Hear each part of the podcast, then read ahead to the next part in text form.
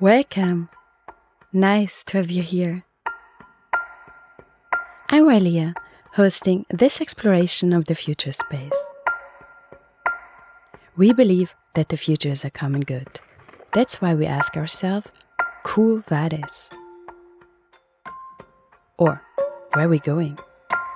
In this podcast, we're traveling to the year 2050 and we're presenting one vision on human mobility, co created by people from all over the planet. Hopefully, it can spark your imagination. So, get yourself comfortable, take a seat, lean back, close your eyes, and open your mind to whatever may come to you in the next 10 minutes. Today, we're going to Mexico, and you're about to get to know Maria. I can observe many people. It's a grandiose building with plenty of space, but it's almost filled up. People are from Mexico and also different parts of the world. It's an important day, a real celebration of Maria's life work, and I can see her daughter Denise nervously prepping her speech, hiding behind the imposing columns of this huge building. Almost one out of four people in the room are robots, or cobots, which is the accurate name. Maria's life's work. They spin around the location discreetly, not to disturb the crowd. Oh, now it's my turn to ask people to sit down. I'll be right back. Señoras y señores, por favor, tened su asiento. Ladies and gentlemen, please take a seat. I can see the people who didn't yet have a seat move towards the seating area, and the room calms down. It's my great honor to introduce Maria's daughter Denise on stage. She will share a few words about her mother. I see Denise walking towards the center of the stage, and she nods towards me. It seems like she is ready for her speech. The crowd is attentive, and the hall turned fully silent of anticipation. Dear family, friends, and colleagues from all over the world, thank you so much for joining us today. I would like to start by telling you, bienvenidos, welcome home, not only to my home, but also my mother, Maria. Here is where both our journeys started many years ago, and here's where we find ourselves today. This is also the home that my mother had to abandon for the bigger city, because back then, almost 30 years ago now, we didn't have the same opportunities as we have today.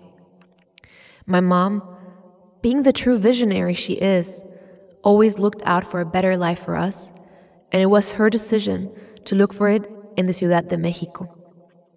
Of course, back then, it was impossible for her to bring me with her, since she was working 10 hour shifts at the hospital.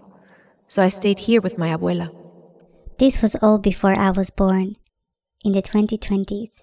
At this time, it was hard for Maria to come back to visit her in the village, even though Denise is very important to her.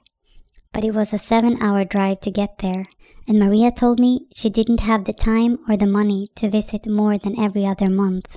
My mom's first priorities were always to work hard and to make a better life for herself, her family, and her community. I have this distinct memory of the first time I could observe this firsthand and see her fully in her element.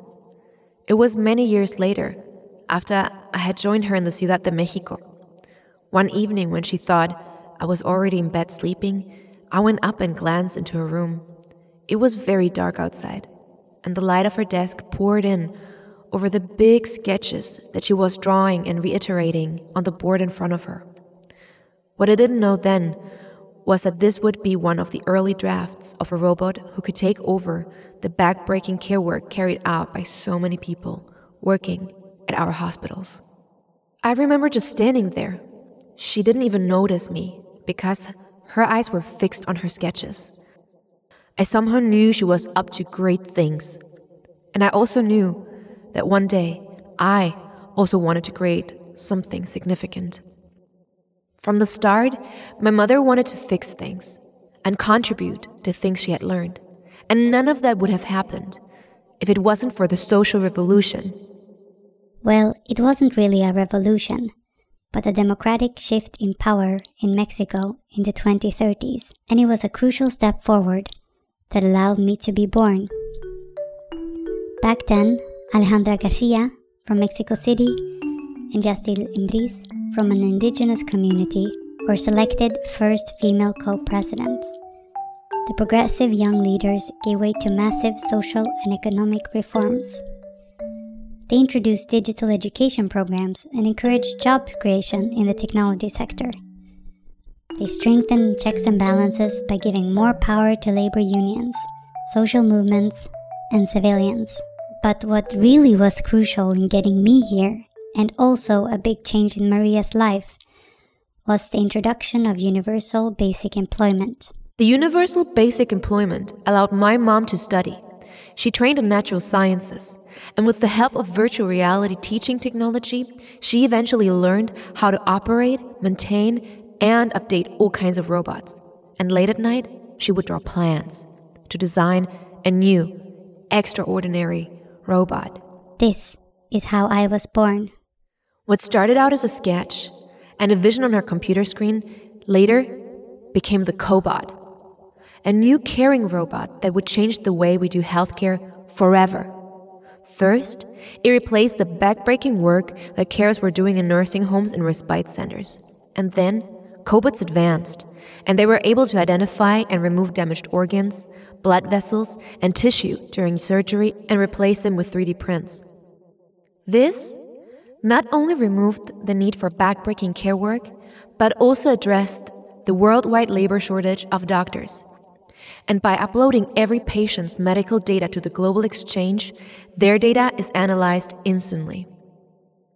It has allowed hospitals to go paperless, and its precision and affordability allows everyone to receive equal health care. One day, it will hopefully replace doctors completely. Thank you.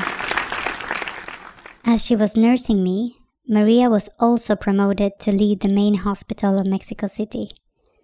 And that's when Denise started to working with her. It was Denise's idea to crowdfund for a total restructure to build a new hospital, Mexico City Democratic Hospital, a new medical institute without any outdated hierarchies, was also a perfect place to pilot us cobots. So that's where I grew up.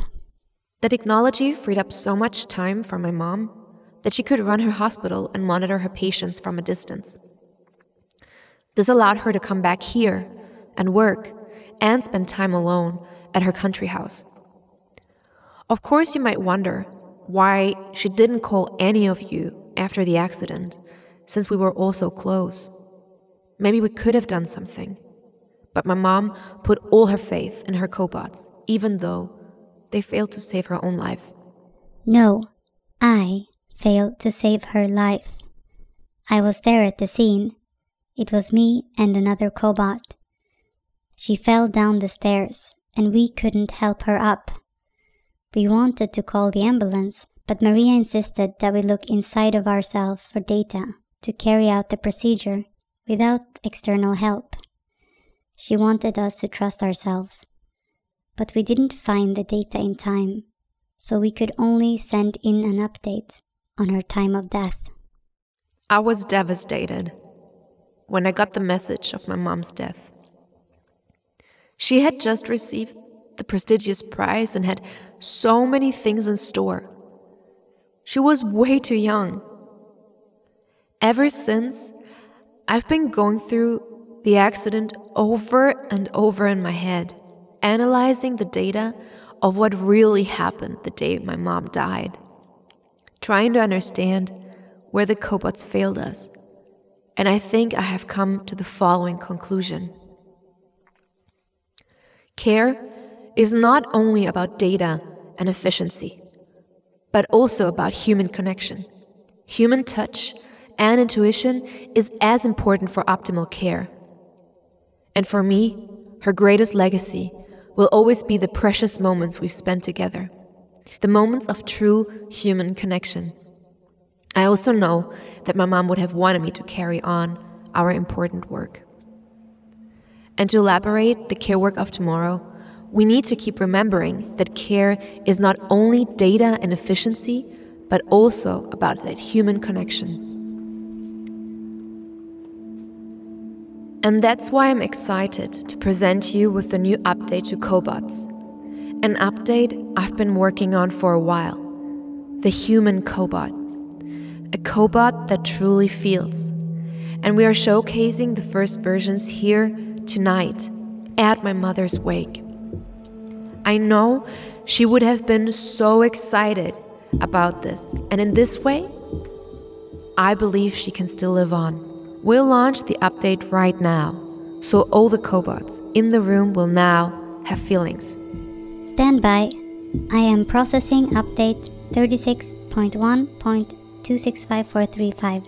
Feel free to talk to the cobots and process your grief and make sure to submit the survey of your experience on your way out. Thank you.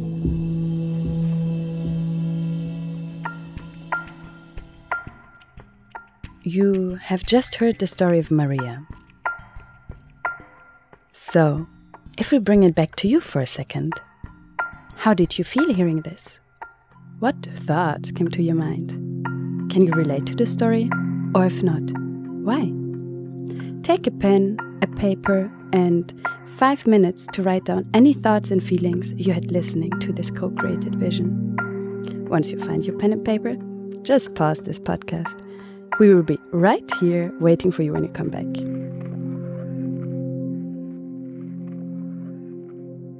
The vision you heard is one possible future for our fictive persona, Maria, developed by over 100 participants from across the world in a process led by the open think tank network grassroots think tanks Agora, Foraus, Polis 180, Ponto, and in collaboration with the youth empowerment organization based out of Kenya, the Youth Cafe.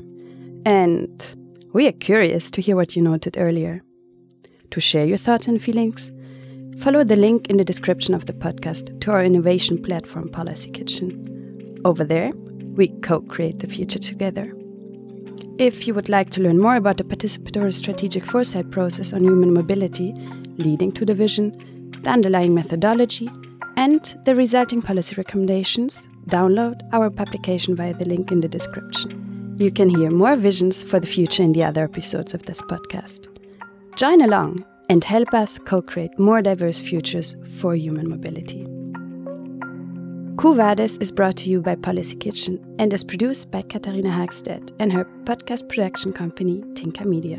Music in this episode came from Blue Dot Sessions.